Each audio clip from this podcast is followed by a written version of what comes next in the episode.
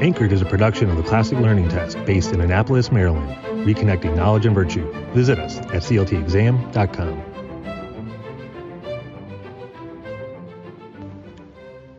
Hello, welcome back to the CLT offices. We're glad you're here. Today, we're excited to have Eric Cook, head of school at Covenant Classical School and president of the Society for Classical Learning. If this is your first time joining us, I'd like to take a little bit of time to explain what Anchored is. This is a program where our CEO, Jeremy Tate, engages in conversations with leading thinkers on topics at the intersection of education and culture. As always, we at CLT greatly appreciate your feedback, so please rate and review this episode and send any questions or comments to anchored at cltexam.com. Don't forget, the Dallas Baptist University sponsored CLT is coming up on April 17th. Applicants to DBU can receive a full fee waiver for the CLT. Registration details can be found on our website, cltexam.com. Now, without further ado, let's get on to the conversation.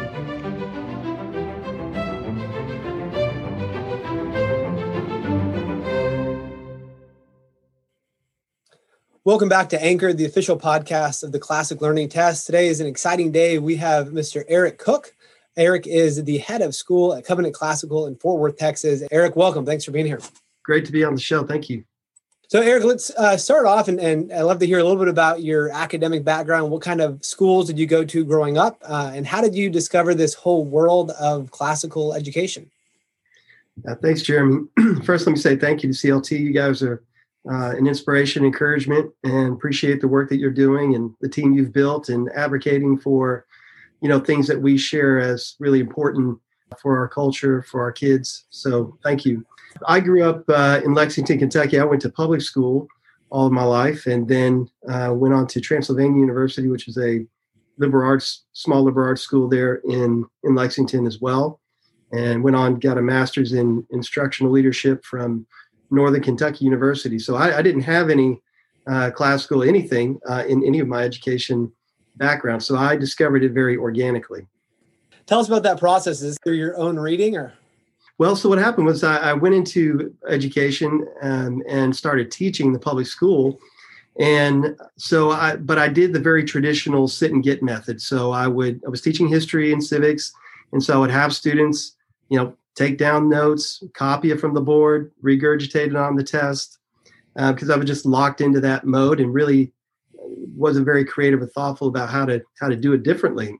But what started happening is that after I became a Christian and, be, and became uh, felt called to preach, um, I started studying like crazy at night on my own. I studied hmm. uh, philosophy, theology, history, and I would stay up late into the night reading. And I love learning, but when I got into the classroom, I defaulted to this very, you know, rote sit and get method. So I started experimenting on my students. And so what I would do is I would bring in a quote for uh, the students that I would put on the board at the beginning of class. And so be from Dostoevsky or it'd be from, you know, Augustine. And then they would have to write out what they, the quote meant and how it applied to their life. Well, the first 10 minutes of class would just come alive and the students were interested. They had thoughtful answers. They would debate about, you know, the question. And I discovered something in that time that this is what really mattered to students. But at the time, I just would flip the switch, uh, after the 10 minutes go back to the sit and get method. So I started playing with that more. I eventually started a philosophy club uh, where we could huh. dive into these questions, and I would have 60 or 70 students coming after school talking about Descartes and you know questions about the existence. Wait, this is a, a public school or a Christian school? in a public school. Mm-hmm. Wow, that's amazing. Yeah. That's so cool. Yeah. So um, so then uh, for by the time i got to my second year I, I, had reframed education altogether and and started the class by asking every student saying every thinking human being must you know engage with four fundamental questions. Where did i come from? Why am i here? How do i tell right from wrong? What happens when i die?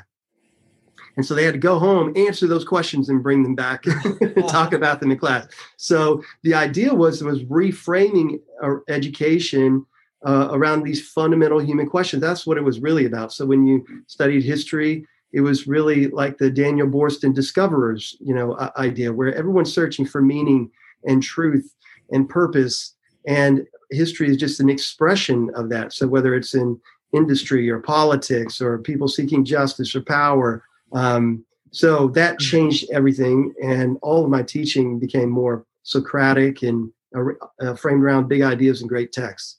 I, love that story that that you really I mean organic is the best word to describe it. That you just kind of kind of followed the, the, the truth trail in education and, and led you to where you are now. Um, so you're currently wearing some really big hats. You, you have the dad hat. You have six kids on the home front, mm-hmm. um, and then you're the head of a school of a growing school.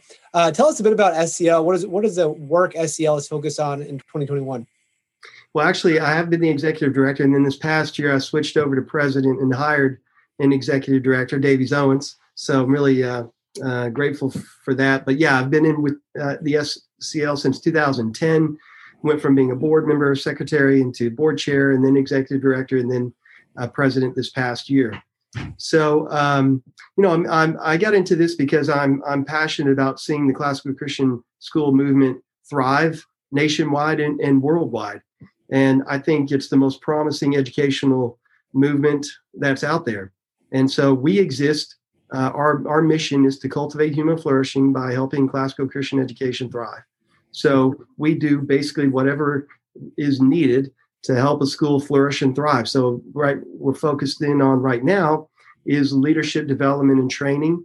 That's not the only thing we do, but what we've seen across the 400 plus classical Christian schools around the nation is that they have great aspirations, they have clearly articulated mission and vision, and they have um, strong cultures, but there's not enough leaders to really sustain the movement and and for the schools to be uh, thriving and flourishing. There's a lot of complicated issues from governance and executive leadership and fundraising and all plus all the political issues. There's so many things out there that legal issues that you have to navigate as a head of school or as a board that we want to make sure we're supplying the, the kind of uh, tools necessary uh, for those schools to make it. And that means uh, good leadership.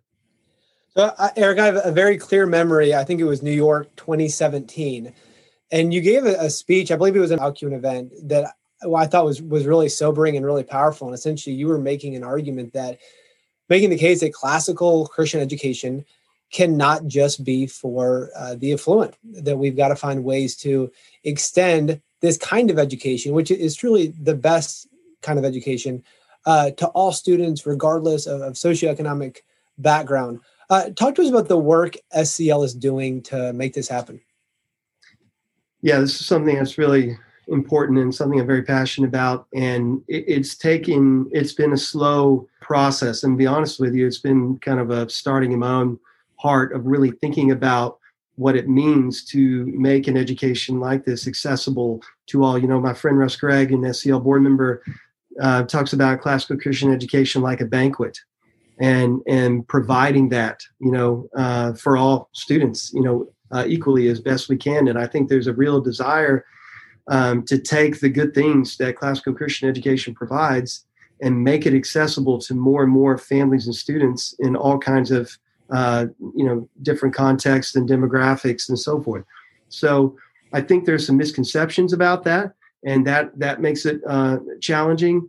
But you know, part of what we did was first was gather uh, a, a diverse group of classical Christian leaders and some who were just doing really quality Christian urban education, but not doing it classically. We just wanted to get a group together and what are the questions we need to ask? Who are the the leaders in this? And of course, Russ Gregg has been a big part of that. Now, I think what we've done is a more direct engagement with the issues themselves and make that part of the platform and and uh, bringing those issues to the surface for the all of our schools to interact with. So last summer we we brought in I think some really quality speakers uh, on that at our annual conference. We spent some time on it in the fall retreat, and we'll do so again um, this fall as well. But we're also working to help schools who are starting uh, with the express purpose of doing this in urban settings or with um, students from varying backgrounds. We want to make sure they're getting the resources they need.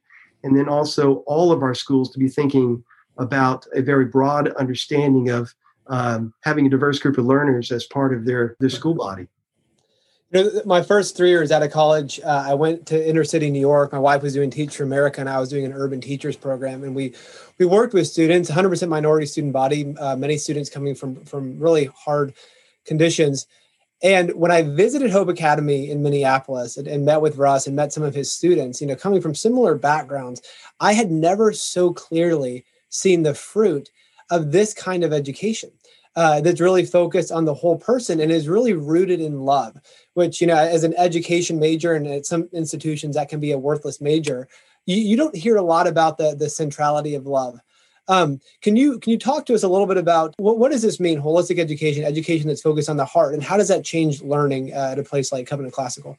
Yeah, so I think that that part of understanding education as training the affections is perhaps the most formative aspect of what education entails. So you want students to uh, develop affections and a deep love for things that are good, um, that are true, and that are beautiful. And so the way you do that is by giving them um, things that would you know make them attracted to them. So great ideas and great texts and great teachers. You know part of what shapes the affections is by having that person at the front of the room who loves you well and loves the subject well and draws you in and and you know flames your affection for for whatever it is. For me it was it, was history. And then it became uh, you know kind of a history and philosophy of ideas and such. And when you get that um, that's how students get the, the, switch flipped you know for them as learners. Mm-hmm. so when you do that around great texts and great teachers um, that's a transformative experience. And so that's really what we're what we're going for and what's included in the movement. Well let's uh, let's chat about great teachers for a minute. I'm, I'm interested in, in hearing how you're staffing at covenant classical and, and helping other schools you know that are connected to scl um, very few teachers have had an, a classical academic formation themselves um, and in fact, many majored in education like I did, where we actually ingested a whole bunch of bad ideas. Right. How do you find good teachers? Where do you find them? Well, that's that's challenging. You know, depending on what you're looking for, you know, can make it more or less difficult. So if you know, trying to find science teachers and math teachers are especially difficult because you're talking about finding someone who uh, in our case is a christian who um, knows anything at all about the classical uh, tradition um, who's a capable scientist and scholar. Even checking all those boxes, you know, is pretty difficult. So we have to kind of layer in the training so that when we get people who come who don't have maybe one of those things, then we have to create a system to train and develop. What's interesting is that I think a lot of teachers who come into this who are newer to it are looking for a, a kind of prescriptive way of going about the instruction. Like there's a classical Christian manual, you just hand people and you just do it this way and boom there you're you're a classical teacher. Um, so we kind of have to reframe the paradigm. You know we want them to participate in um, the actual uh, tradition and learn how to learn again essentially you know to read the great books to participate in good conversation and to be really passionate about that uh, in addition to getting the pedagogical practices and instructional practices that make them a great teacher. So it's kind of a both and that's cool. You know, one of the images I have in my head of, of, hearing somebody in the early days when I was processing classical education, kind of what was it? And I think my own experience was, was pretty organic of reading my way into this tradition during seminary. Um, it was an illustration with syrup, of all things. Hmm. Um, and she was making the point that this thing we call syrup uh, usually isn't syrup. It's actually just sugary kind of goo, you know? You can find the little maple syrup thing, but most people don't know this thing that they, and that's kind of the case with education. That was the, the point the speaker was making that this thing we call education um, mainstream is actually really new and it's not what was considered education. I mean, I imagine a scenario we think of somebody like like Ben Franklin, or how would they have conceived of education apart from logic and grammar and philosophy? And really, it's almost inconceivable. Um, so there's there's a lot of conversations about scaling this movement. I, have heard you speak about this, and you're a visionary, you're a leader. Uh, what are your what are your dreams? Where do you hope to see the classical renewal movement in, in 10 or even 20 years? Well, I think it's uh, you know it's a really challenging time to to do this. Even since the time that I came into the movement ten years ago, now the cultural issues are so intense um, that it's actually I think made it more um, difficult to do this and do it well. And there's a lot of obstacles. You've seen the disrupt text uh, movement. I've seen that on the podcast here, and some of those questions. There's all kinds of questions about race and whether the classical tradition uh, is representative of all groups and whether it should be you know books within there should be removed the, all those things pose real challenges besides you know some of the political mess and so forth. But what's coming out of the classical Christian movement, um, the leaders, the thinkers, um, the students, generations of students, um, is really exciting and worth contending for because you know 10 20 years from now what i would hope is we have generations of students who have been formed and transformed by their educational experience in classical schools classical christian schools and are now uh, the voices and the leaders and who are passionate and articulate about leading education reform more broadly and really returning to an understanding of education that really is true education. Um, so a reform movement that would come out of that. I also think that you know we need really thoughtful, um, articulate Christian um, leaders in our culture and in our political realm, and that some of them would serve in those capacities and be in positions of influence where they can talk about um, ideas that are relevant and helpful for our culture, but they're rooted in something really deep and really beautiful and true. And they can bring that to bear in areas of need in their communities and their families. That's the ideal piece of it. But more practically speaking, I'd like there to be more schools uh, accessible to more and more families and students. I'd like to see uh, a pipeline of leadership that are prepared to step into the schools and lead them well. Um, I'd like to see a thought leadership continue to, to blossom and things like CLT is doing, and more voices and more influential voices talking about what classical education is and its benefits, and more collaborative partnerships to help form and build momentum to spread the influence of uh, real meaningful education for, for students. So that's actually what would make it a legitimate movement uh, in the end. I think we're still scrappy at this point and figuring. Yeah, I, I, get excited hearing hearing you talk about it. Eric, one of the things we, we always do in the Anchored podcast here is, is talk about books. Uh, it's always fun to hear uh, the books that have been most impactful, most formative on people. For you, is there one particular text maybe that you reread every year or come back to uh, that has been most impactful for you? Yeah, so I thought about this question, and I, I, it's hard to do this, of course. You know, I have um, thousands of books, and and so depending on the the genre and all those kind of things, but um, so, you know, when if it's literature, I really love Flannery O'Connor and their collection of short stories that are, uh, I think, um, amazing. Uh, but there's a leadership book that is contemporary. It's not a, it's not a, a classic, but called Leading with a Limp that had a profound impact on me. Mm. And I, I do go back to it. I ask all of my uh, leadership team to read it. And the premise is very classical Christian in nature, but it's it really has to do with that uh, character is fundamental to our leadership. It's the most influential and impactful thing about who we are and how we lead. You know, we we lead out of who we are. And so if we don't understand that fundamentally, you can become very competent and capable and task oriented and get things done. But if you don't deal with your character issues, how you're wired, how you communicate, self awareness, uh, being able to deal with conflict, manage your emotions, be spiritually healthy, you're not going to thrive as a leader. So I come back to that again and again and again, and um, and have yeah, it's really had a profound impact on me. You know, one of our, our mutual friends, um, Dan Peterson over at Regents, I, I was in Austin with him last summer, and he said I had to go home and read the book Leadership and Self Deception. It's an interesting book because it, raises a question. You know, on the one hand, to be in a leadership role as you are with with uh, you know head of a school and also the head of a society of classical learning, you, you have to have some confidence. You know what you're doing, you're doing the right things, you know, but at the same time, arrogance itself can be the most destructive thing to, to leadership. How do you how do you balance those two things? Well, I think that's a that's a great question, aligned um, in the same premise in which that book is written. So he says, character is the most important thing about your leadership. Your character is deeply flawed. Um, your character flaws will hurt those in your organization and those you lead and doing improving your character is long and slow and complicated and painful. Mm. so if if you don't have that and, and again it's a very biblical understanding of the self. You're sinful and your inclination and your uh, temptation to deceive yourself and because everybody has the has the uh, uh, inclination to tell you what you want to hear right when you're in a position of leadership. People don't want to give you cool feedback they don't want to critique you but you need to hear it. So you have to put yourself in a vulnerable position and a humble position to welcome that, invite that feedback. Don't even wait on it, but go pursue it. So you have an honest uh, assessment of your weaknesses, deficiencies, and you're leaning into those. You're not deflecting them and deceiving yourself, and you end up isolated and um, and fold in on yourself because that happens too many times in leadership.